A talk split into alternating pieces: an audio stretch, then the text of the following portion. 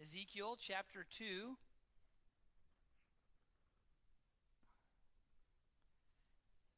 And when you found your place, go ahead and stand. And as I've said last couple of weeks, if, if you have trouble finding Ezekiel, just open your Bible to the very middle, and you'll probably hit the Psalms. And just go a little to the right, and you'll go through Isaiah and well, Proverbs, and then Isaiah and um, Jeremiah and Lamentations, and you'll hit Ezekiel. Ezekiel chapter 2.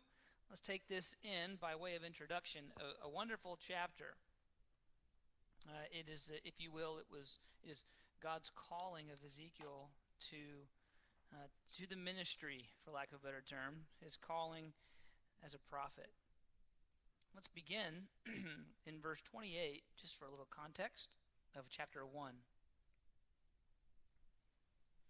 Like the appearance of the bow that is in the cloud on the day of the rain, so was the appearance of the brightness all around. This is again him describing this image of God on his throne. Such was the appearance of the likeness of the glory of the Lord, and when I saw it, I fell on my face. And I heard the voice of one speaking, and he said to me, Son of man, stand on your feet, and I will speak with you. And as he spoke to me, the Spirit entered into me and set me on my feet. And I heard him speaking to me. And he said to me, Son of man, I send you to the people of Israel, to nations of rebels who have rebelled against me. They and their fathers have transgressed against me to this very day. The descendants also are impudent and stubborn. I send you to them, and you shall say to them, Thus says the Lord. And whether they hear or refuse to hear, for they are a rebellious house, they will know that a prophet has been among them. And you, Son of Man, be not afraid of them, nor be afraid of their words. Though briars and thorns are with you, and you sit on scorpions, be not afraid of their words, nor be dismayed at their looks, for they are a rebellious house. And you shall speak my words to them. Whether they hear or refuse to hear, they are a rebellious house. But you, O Son of Man, hear what I say to you. Be not rebellious like that rebellious house. Open your mouth and eat what I give you. And when I looked, behold, a hand was stretched out to me, and behold, a scroll of a book was in it. And he spread it before me, and it had writing on the front and on the back, and there were written on it words of lamentation and mourning and woe. Hmm, this is the word of the Lord. Thanks be to God. Once more, let's petition the Lord in prayer, just briefly. Father, thank you for your word. And as we stand here, uh, humbly bowed before it, we ask that you would enlighten our minds, that you would humble our hearts, that you would teach us about yourself and your character. As the old prayer says, um, show me yourself and show me myself and show me my need for a Savior.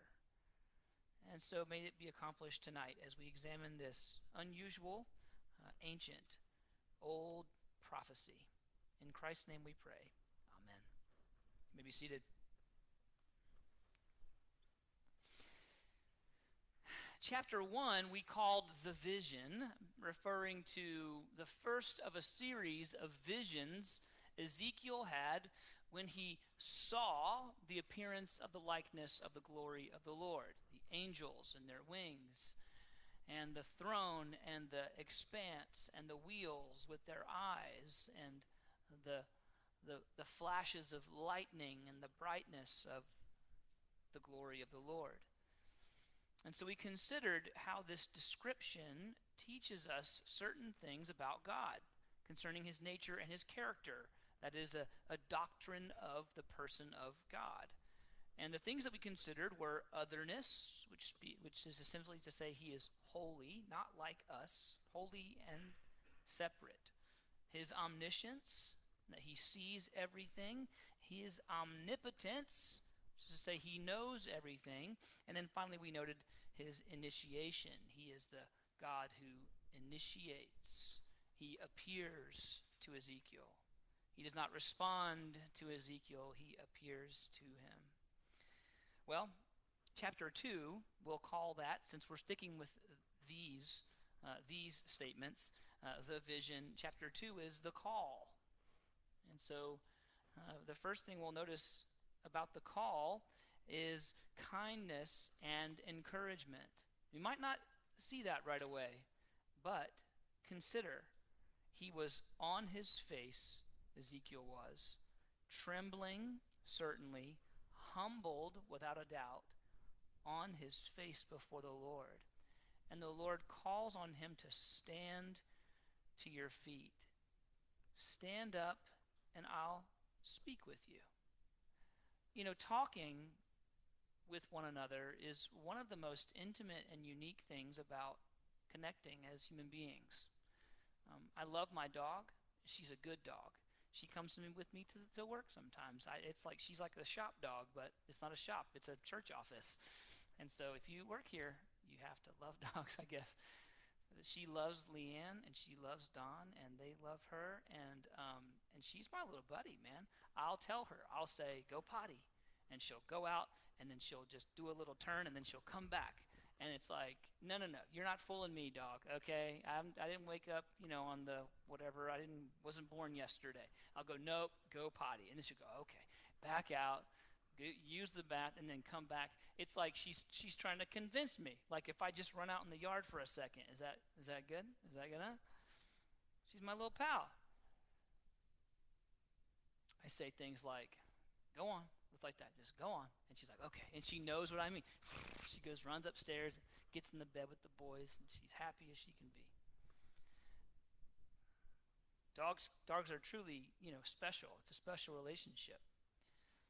But if one day my dog started talking to me, that would change things dramatically. You see what I'm saying? The Lord has given to us language. And by language, by the mode of communication, by hearing and understanding words, this, this sentience, this high level of connection and reason and communication, there's a, a special intimacy that is fostered. That's why husbands and wives who don't speak feel lonely, even though they're in the same room, in the same house. And so I notice here this phrase, stand on your feet and I will speak with you, to be an incredible kindness and encouragement. Carl Beckwith says, The Lord loves to encourage man to his duty. There Ezekiel lay as a man wounded without strength. Christ leaves him not in his condition, but speaks kindly to him. And of course, it shouldn't be overlooked that that the Lord spoke the earth into existence, and if you will, by his mouth, he breathed life into Adam's lungs. And so when we when we pray to the Lord and he speaks to us in his word, it's always an incredible kindness and a special intimacy. Now, related to, is, to Ezekiel's call, we'll note a couple of things. Number one, we'll note that the Lord describes them as a rebellious house. A rebellious house, which, uh, you know, a household in biblical terminology is always referring to a unit, right? So this person and his whole household got saved, we see in the book of Acts. This lady, Lydia, and her whole household got baptized. It's the unit, it's all of them together. Whatever was happening to them was happening to them collectively. And so, this rebellious house of Israel is a summary statement by God. You're going to go and you're going to minister, you're going to speak my words to a rebellious unit. All together. And this is a tough job description. I mean, those words we just read. Um, he talks about, God talks about their words being like briars or like laying on scorpions their words are like thorns. Don't be dismayed at their looks. This is a tough, that's a tough jam, you know? It's very similar. It reminds me of Paul's uh, initiation into the ministry as an apostle. Right? What does he tell? What's the cat's name who who laid his eyes his hands on Paul when he was blind? Is it Ananias? That sounds right. Yeah. He said, Ananias, I need to show Paul how much he will suffer for my name. And this was, if you will, cooked into Paul's calling. That's brutal, sort of like Jeremiah. Now, if Ezekiel is called to preach and he tells, God tells him, they're not going to listen. They're going to look at you like this, right? Don't be dismayed at their looks. They're going to look at you funny. They're not going to believe you. Why would God do this? What's the point? Why would God send him to a people who will not respond? Why would God call him to preach at all? Well, there's two simple answers to that question that I found myself pondering. Number one, it's that God is just. God is just. Romans chapter 1. The condemned will only have themselves to blame. Right? From the four corners of the earth, if you will, the heavens declare the glory of God. God has made himself known through creation alone. And so when this rebellious house meets their end, it will not be because God did not warn them. He's just. But also, we know, secondly, that they will not repent. A rebellious house, it doesn't always mean that no one will repent. We saw that in Romans, if you guys remember this. Early in Romans, Paul was talking about his brothers Israel and about how they have rejected. They are hard hearted. They are blind. But what do we know about the early church? Well, the, for the first 15 to 20 years of the church's existence, it was made up of only Jews who were converted to Christianity. So obviously, the nation of Israel, they, as Paul was saying it, wasn't referring to every single absolute individual, but rather the majority, the overwhelming majority. Well, so too it is here. They are a rebellious house it, as a unit, as a whole. They are hard and stubborn. They will not listen. But recognize that there always was, always has been, and is still now the remnant. The remnant. There's always a portion, there's always something the remnant of Abraham's physical descendants who believe. And in some case, in some manner or speaking, some of them clearly listened. Because what we'll find is in the in the chapters ahead is that when Ezekiel begins to have these visions again, it says when he was it'll say when he is sitting with the elders of Israel, he had a vision. And it was again that image of the throne of God. And then he was given a word to speak. So, someone, some of the elders were sitting with Ezekiel. They hadn't rejected him, they hadn't rejected his message. Some are mentioned later in Ezra and Nehemiah good men who loved the law of the Lord, who returned many years later to rebuild. And so, God is just, but also, God is very personal. There might be a crowd of a thousand, and the whole crowd walk out, but if there's the one there that will respond, God will send his messenger. He's just, but he's compassionate. In verse 8, I find this to be an interesting phrase, and I know you do as well. Open your mouth and eat this scroll. And what was the scroll? The scroll is the message, right? It's the message. And what was the message initially? What was it described as? Three words lamentation, mourning, and woe. This is Ezekiel's early message. You have broken God's covenant, and the consequences that God promised in Deuteronomy and Leviticus and other places, those consequences are upon you. And so this is your message. And, and we read then that he, he sat, at the end of chapter 3, it says, after all of this, he sat among them overwhelmed. Look at look at uh, 315. I sat there overwhelmed among them for seven days. I appreciate this, right? Because he's a man. He's a man like me. He's a human like you. And had been had this been your calling, had this been your revelation, um, your message will be to a stubborn people, and it will not be a positive one. You will not have grand results. you will not amass a book deal and a following. You're going to preach to people who are going to largely reject your message, and the message itself will not be fun to execute. But don't be like them and not say what I've called you to say. Far be it. In fact, in chapter 3, it comes with some pretty strong warnings about Ezekiel not saying what God called him to say. And so I appreciate the humanity here in verse 15 of chapter 3. He sat there, just sat. He just sat for seven days, overwhelmed. Yeah. It's good. We would be too. That is if we were still living after seeing the vision of the likeness of the glory of the Lord, right? well, let's consider this just for a moment. Eat the scroll. Let's look at this picture I've found. I, I, I like this one.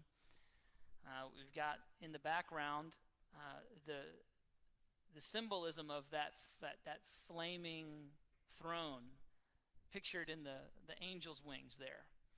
And then it says, Then he saw a, a hand extended to him and a scroll.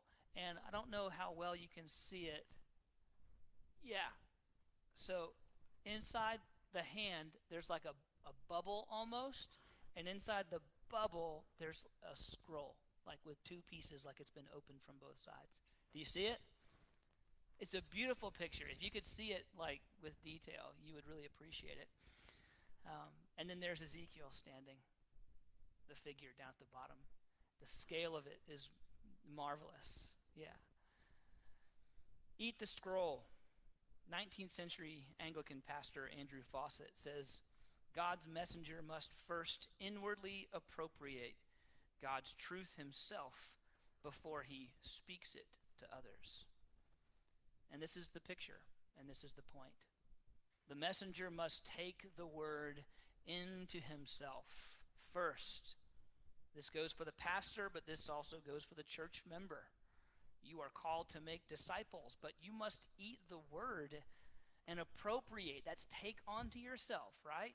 Take onto yourself the wisdom and the humility and the grace, the kindness, the fervor, the steadfastness, the truth of God's word before you can effectively speak it to others. You, church, must eat the scroll.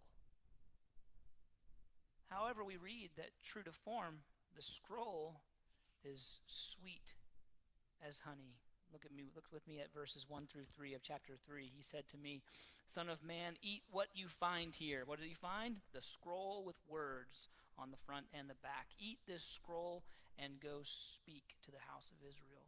So I opened my mouth, and he gave me the scroll to eat. And he said to me, Son of man, feed your belly with this scroll. Be nourished by it. You see that? Don't just eat it, feed your belly. Let it sustain you, in fact. Fill your belly with this scroll that I give you, and fill your stomach with it. Then I ate it, and it was as in my mouth, as sweet as honey. Again, true to form, the scroll is sweet, for so are the words of God. In this case, we know for a fact they are words of lamentation and mourning and woe.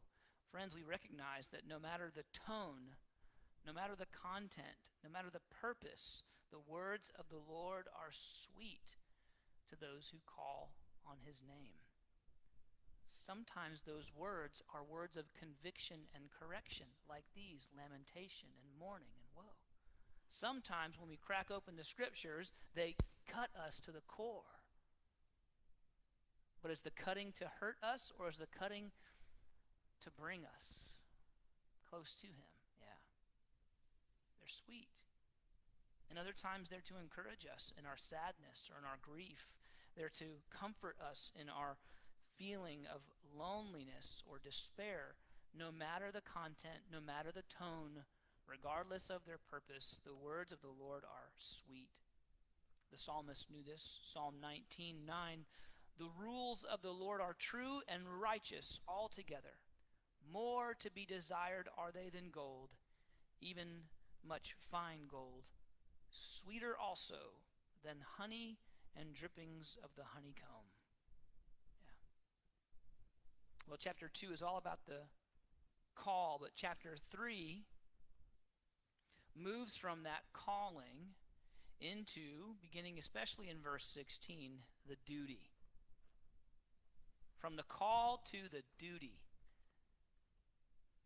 Let's pick it up there in verse 16. At the end of seven days, the word of the Lord came to me Son of man, I have made you a watchman for the house of Israel. One of the rarest words used in the whole text of Scripture, the Hebrew word translated there for us, watchman. I have made you a watchman for the house of Israel. Whenever you hear a word from my mouth, you shall give them a warning from me. If I say, verse 18, to the wicked, you shall surely die, and you give him no warning, nor speak to warn the wicked from his wicked way, in order to save his life, that wicked person will die for his iniquity, but his blood I will require at your hand. And the Lord goes on in the following verses to say similar things, but in opposite order. If I tell you to warn them and you don't, or if I tell you not to speak and you speak, or if they hear you and respond, if they hear you and don't respond, and all the different potential uh, vacillations of communication. The important thing for us to recognize here is Ezekiel's duty. His duty is one of a watchman. Now, a watchman, historically speaking, is a military post he sits or stands on the wall of a city. And his duty is to warn the inhabitants, most notably the king of the city, to warn him of incoming danger. But it was also to alert the king of unrest from inside the walls. Incoming danger from outside, but also trouble brewing inside. He's the watchman. It's a metaphor. Some of the danger for Israel is outside. The judgment of the Lord is coming. But some of the danger is from within the sinfulness of man expressed in unrest. You're a watchman. You are to expose, if you will, both both the coming and pending judgment of the Lord from without and also expose the reason, and that is the sinfulness from within. I fear not great temptation from the devil.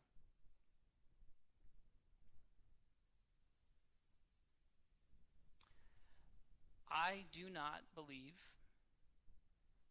uh, that the devil has to waste his time with me. There's enough sinfulness in me to take care of the job all on its own. He doesn't have to come after me. I, I'm plenty broken and messed up and sinful enough to do his job for him. There's enough selfishness and pride and greed and laziness and there's enough idolatry of self still riddled all over my heart, Satan doesn't have to attack me from without. uh, he, he's working on somebody else. I'm taking care of it just fine. But this is what the watchman does. The watchman alerts and he says, Hey, is that pride? Right? Hey, is that is that selfless or is that selfish? Right? Did you just sit there and let your wife take care of that again? How long have you been sitting on the couch reading? How many times has she gotten up since you sat down? The watchman. Right? The Spirit convicting us of sin. Yes, danger from outside. Flee temptation. Right? But the warning from within. As a watchman, we should ask, what does this suggest about Ezekiel's ministry? Well, first of all, he will warn people. That will be his message. We find it in, uh, in the next chapter, in chapter 4, verse 16. He says, Moreover, Son of Man, behold, I will break the supply of bread in Jerusalem. So this is his message. Thus said the Lord, I will break the supply of bread in Jerusalem. They will not eat bread, or they shall eat bread by weight and with anxiety. You get the sense there. By weight and with anxiety. Is this all we get? S- savor it. Because the army is encamped all around the city walls. We can't get any more. Savor it. And they shall drink water by measure. You can't drink your fill, there's not enough to go around. You can drink this much. They'll drink it by measure and in dismay. Chapter 4, verse 16 and 17. I will do this that they may lack bread and water and look on another in dismay and rot away because of their punishment. Ezekiel will warn people as a watchman. Coming in from the outside, danger, judgment, punishment. But the the calling also, his duty, I should say, also speaks to something of a loneliness. And he'll spend much of his time alone, or nearly so, in his observation of the discipline of the Lord. The overwhelming majority of the exiles will not respond to the call of repentance. They will not listen to the reason why they are in captivity and why the judgment of the Lord is coming upon Israel. It's a lonely calling sometimes. For us all, in fact. To be the, among the few, perhaps standing up against a cultural wave of seeming immorality, the rejection of the, the Creator God and His moral implications on life. A, a lonely ministry, perhaps, we have or will have. But I do love this, verse 8 of chapter 3. He says, Behold, I've made your face as hard as their faces, and your forehead as hard as their foreheads. They're hard headed, who you're going to speak to, but don't worry, I've made you just as hard. now, I love this because it reminds me of um, Martin Luther at the Diet of Worms, right? Recant, recant or be executed, excommunicated, etc. And what does he say? Here I stand, I can do no other, right? It's Polycarp, the disciple of John the Apostle, standing up at, and, and being again, same thing, compelled to recant the message of Jesus. And he says, 86 years my master has never failed me or left me or let me down. How could I do this thing? And they said to Polycarp, Well, fine, we'll beat you with sticks. And he goes, eh, What are sticks to me? We'll burn you with fire. And Polycarp there says, in front of this whole like tribunal and the most powerful man in the world, You threaten me with fire, but you know nothing of the fire that is reserved for the evil one. Bring on the flames. That's history. That's not my version. That's what he said. Come on. I've made your face as hard as theirs. Is John MacArthur out in California refusing to dismiss his church and oh, no, no, no, just watch online, saying, no, we got to have church, man. This is not right. And being sued by the government and fighting back in court, saying, no, we have, as of right now, we have a constitutional right to have church, and you can't say otherwise. Change the law, strip us of our guns. Okay, we'll see what happens. But as of right now, I'm going to stand here. And he stood, and they won. I've made your face as hard, right?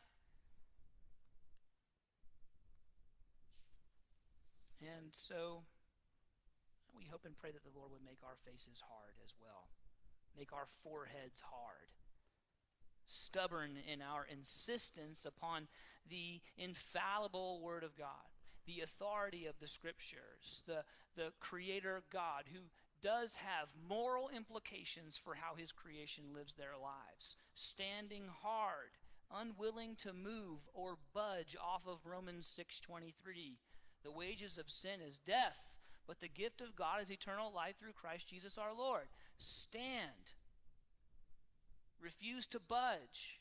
Refuse to compromise no matter the cost, no matter the threat, no matter the looks on their faces or the stinging aspect of their words. Lord, make us hard, right? In the best of sense. Make our faces and our foreheads hard. Make us determined. Now, that's one aspect of the way that God ensures that Ezekiel will be able to fulfill his duty. He makes him stubborn. Stubborn in the face of stubbornness. The other way that God ensures Ezekiel can be a faithful watchman is found there in verse 24 of chapter 3. The Spirit entered into me and set me on my feet. We saw it again back in chapter 2. The Spirit entered into me and set me on my feet. It's a metaphor, right? Your feet carry you to labor. Isaiah 52 7. How beautiful are the feet of those who bring the good news. Psalm 119. The word is a lamp for my feet. Jesus said, Follow me. The New Testament constantly talks about walking in a manner, like in Ephesians, walking in a manner worthy. The feet matter. There's something about being set on his feet. The feet carry the word, the feet carry us to action. It's all pictorial.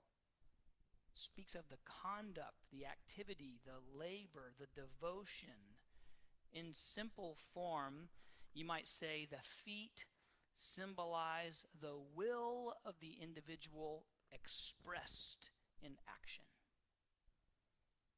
The will expressed in action.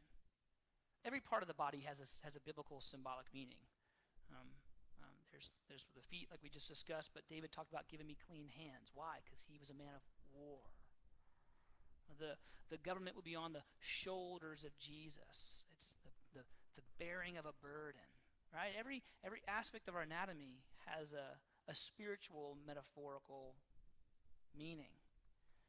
And the feet are that. So he set on his feet in order that his will might be expressed in action. He is enabled by the Spirit to obey.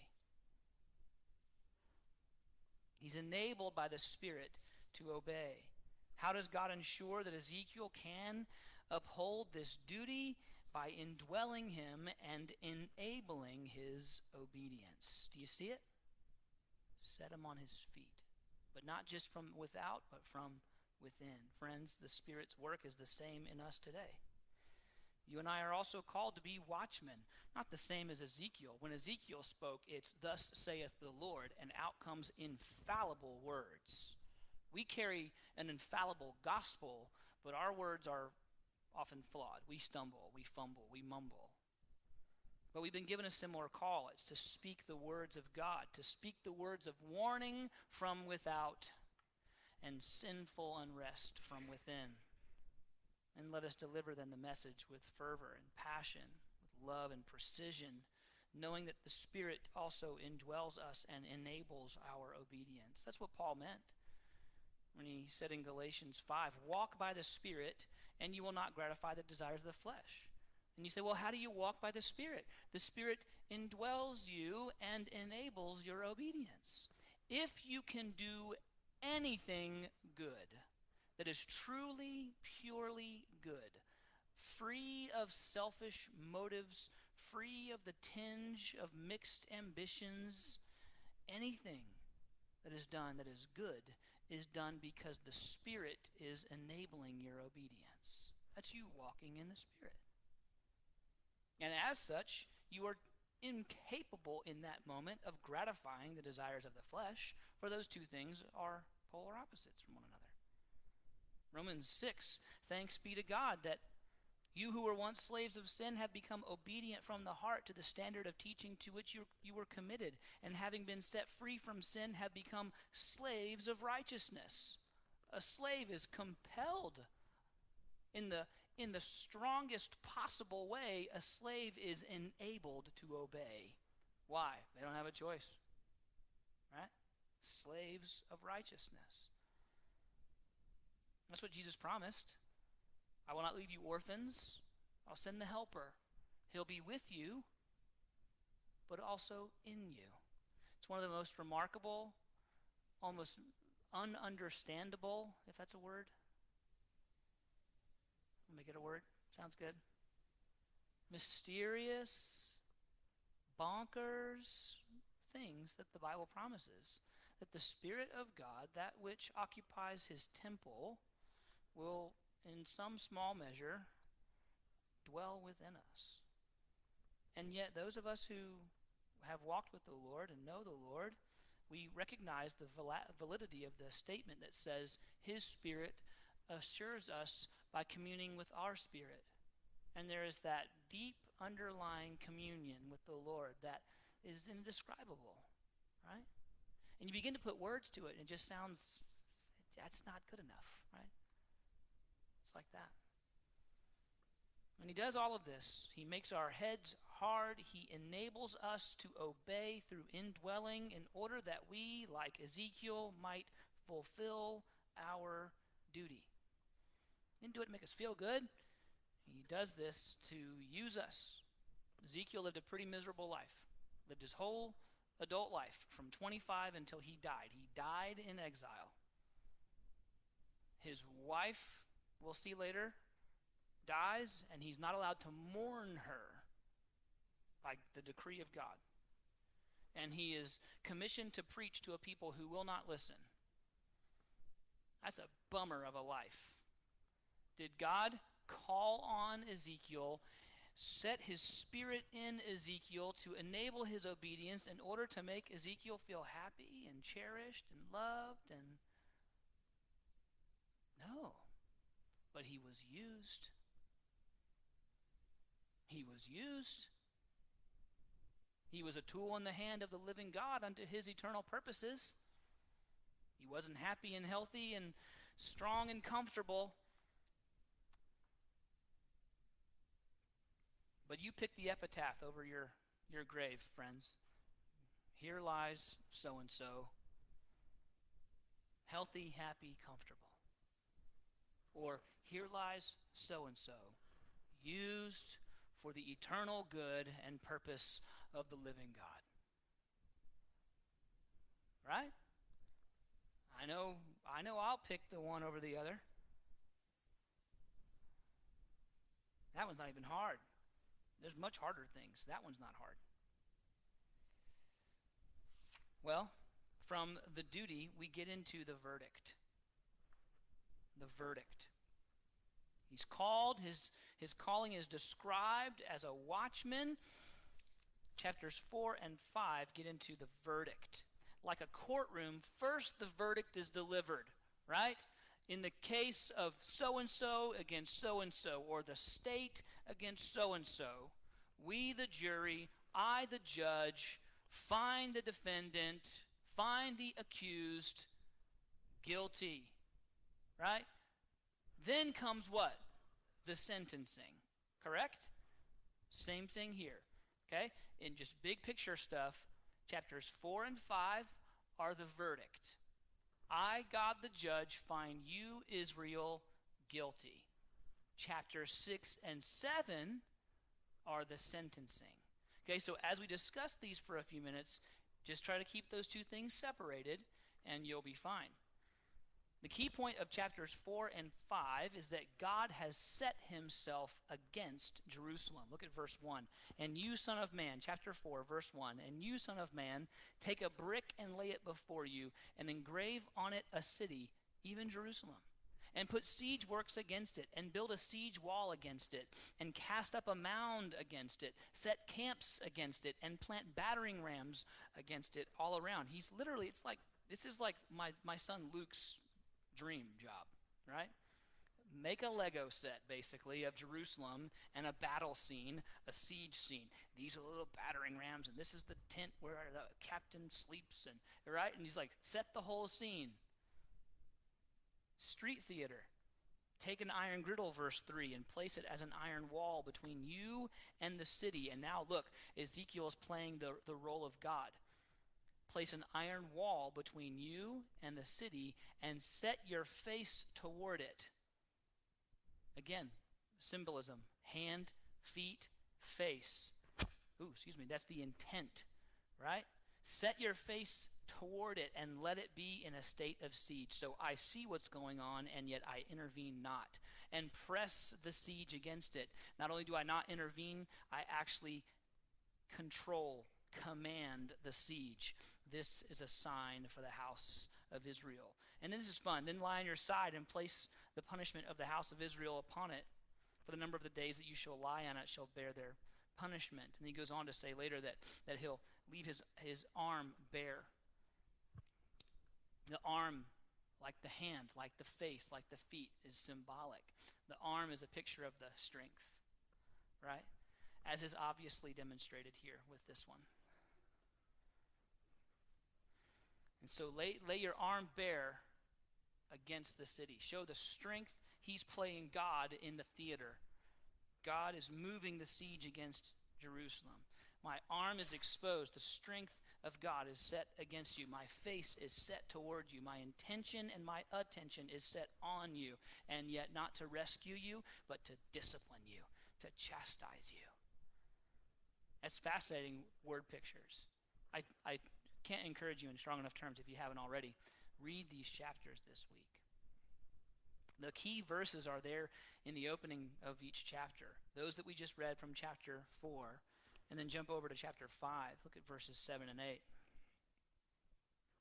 Therefore, thus says the Lord God, because you are more turbulent than the nations that are around you, listen to this carefully.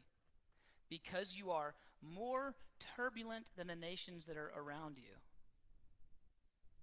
and have not walked in my statutes or obeyed my rules, look, and have not even acted according to the rules of the nations that are all around you.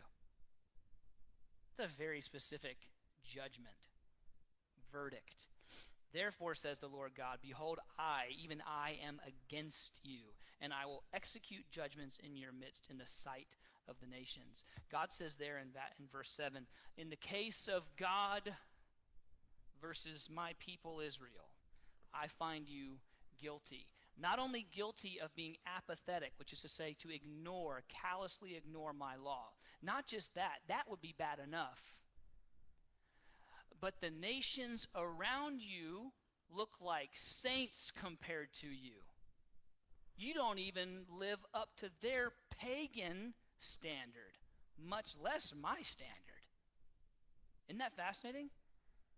It makes you wonder, like, man, things must have been really gnarly. And when you read Second Chronicles and Second Kings, and you read about the activity of the various kings and the people, and the idol worship, and the idolatry, and the, sexual promiscuity, and the, the, the murdering of prophets, I mean, it, it's, na- it's gnarly.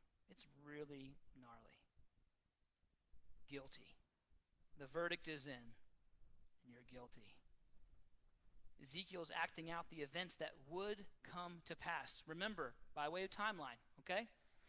Ezekiel gets this message and he begins to deliver it some seven years before the events of Second Chronicles 36, 17 through 21, which is the final of the three sieges of Jerusalem. So, seven years in advance, Ezekiel is prophesying and he's showing the siege of Jerusalem that would come at the hand of the king of the Chaldeans, is how it reads. It's King Nebuchadnezzar of Babylon.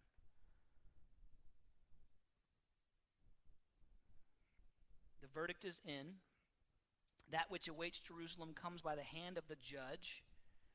Do not believe prophets who say they will have victory do not believe the false prophets in Jerusalem who are telling them that they will defeat their enemy. Their enemy is God.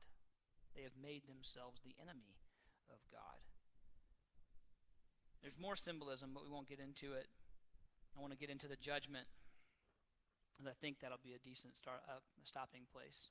I told Jason Stamper tonight, I said, we do, we're doing 10 chapters tonight, and he laughed at me. It wasn't even like a response. It was just,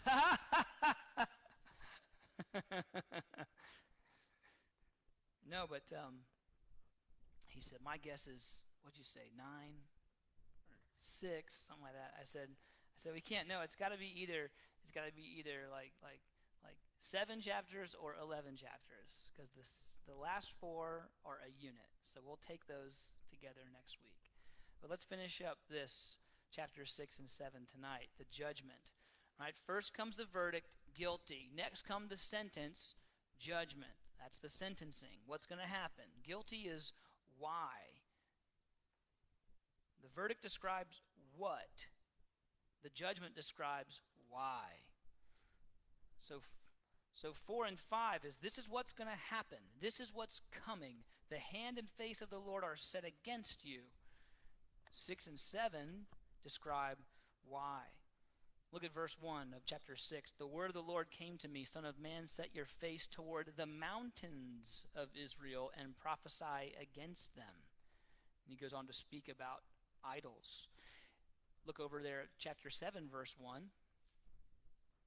The word of the Lord came to me, and you, O Son of Man, thus says the Lord God, to the land of Israel.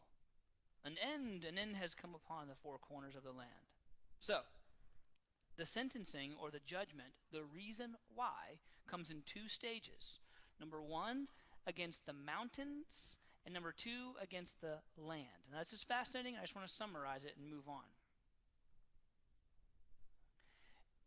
On the mountains, are, it's also referred to as the high places. And what we know about each of the kings of Israel and Judah is that they were essentially deemed good or bad based on what they did with the high places. And so the first aspect of the reason for God's judgment comes in chapter 6. It's because of the idolatry that took place on the mountains at the high places where the idol temples were built, initially by Solomon, and then maintained or rebuilt by wicked kings thereafter. So, first, the judgment's coming because of idolatry. Second, he says, Speak against the land. An end has come upon you. Against the land. Well, what happens in the land? Well, inside the land, you farm. You farm. And inside the land, you obey the covenant requirements of farming practices. Six years on, one year off. And what do we know specifically about the Babylonian captivity? 70 years, we read in multiple places, specifically, firstly, from the prophet Jeremiah, 70 years of captivity so that the land will have its Sabbath rests. One year of captivity for every one Sabbath year that was not observed. takes hundreds of years of every 7, 7, 7, 7, 7, 7, 7 to add up to 70 years. And so they'd be in captivity so that the land will have its rest. What's the picture? The picture is the apathy towards God's law. Two things worshiping idols, ignoring the law. That's the picture. Why the judgment? Idol worship and ignoring the law. That's the symbolism. However, what's really fascinating about this is verses 8 through 10 of chapter 6.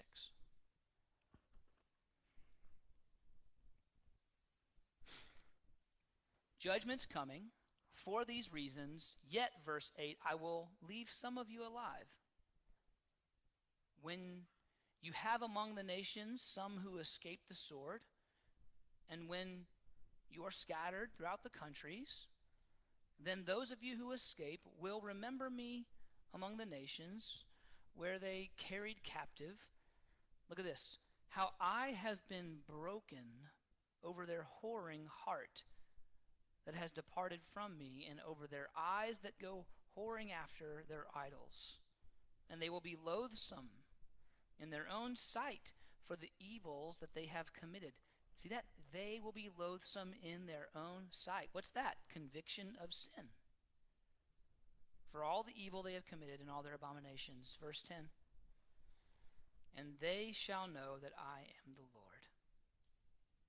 I have not said in vain that I would do this evil to them. God says his heart is broken over their sin. The same word is used in verse 6 wherever you dwell. The city shall be laid waste, the high places ruined, so that your altars will be waste and ruined, your idols broken.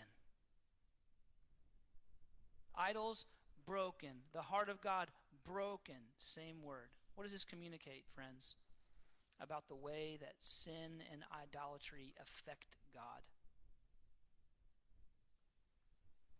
Does he not portray himself here as one who is crushed, is heartbroken by the sin of his people?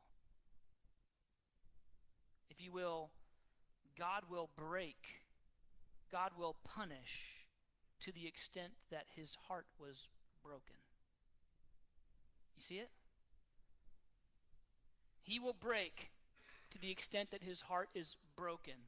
Interestingly, Isaiah 53 says of Jesus that he was broken for our iniquities, he was crushed. God is heartbroken over sin. And in the Old Covenant, he responds by breaking the people, breaking the places, breaking the idols, breaking the land. In the New Covenant, God breaks his only Son.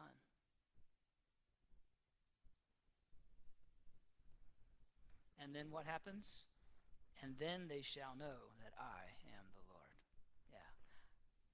I have not said in vain that I would do this evil. What evil? To a degree, you could say the evil of putting on the shoulders of Jesus the sin of the world. It was not done in vain. It was done so that we, who, like these in Israel, are loathsome in our own sight for the evils that we have committed. And oh friends, isn't that one of the greatest one of the greatest gifts that are given to us in salvation is the gift of a clean conscience. Yeah.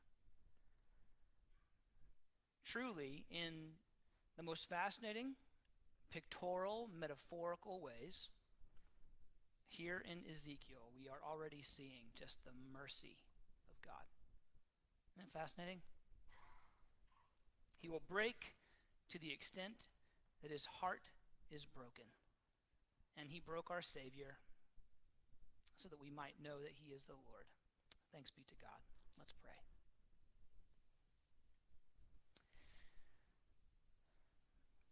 Father, thank you for your word and these unique passages in Ezekiel that they're so intertwined. They're, they're mixed up with history and events that happened, people and places.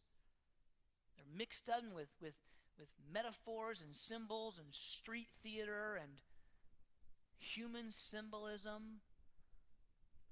And yet, we cannot escape the mercy of God, the inclination of God to forgive to chase and to break, not in vain, but to break so that we might call on your name. Thank you. Thank you for the character that we see portrayed in these fascinating words. Uh, may we eat them. May we ingest them. May we chew on them. May we digest them. May we live off of them. We might look like you and sound like you and fulfill our duty. In Christ's name, we ask that you make this happen in us and through us. Amen. Amen. Okay, friends. Next week, we'll get into chapters 8 through 11, uh, which is, if you want to write this on the bottom of your notes for your own benefit and preparation, the glory departs. The call, the duty, right? The verdict, the judgment, and then the glory departs. So we'll see that as we then venture into the next section and slowly catch up. All right. Love you.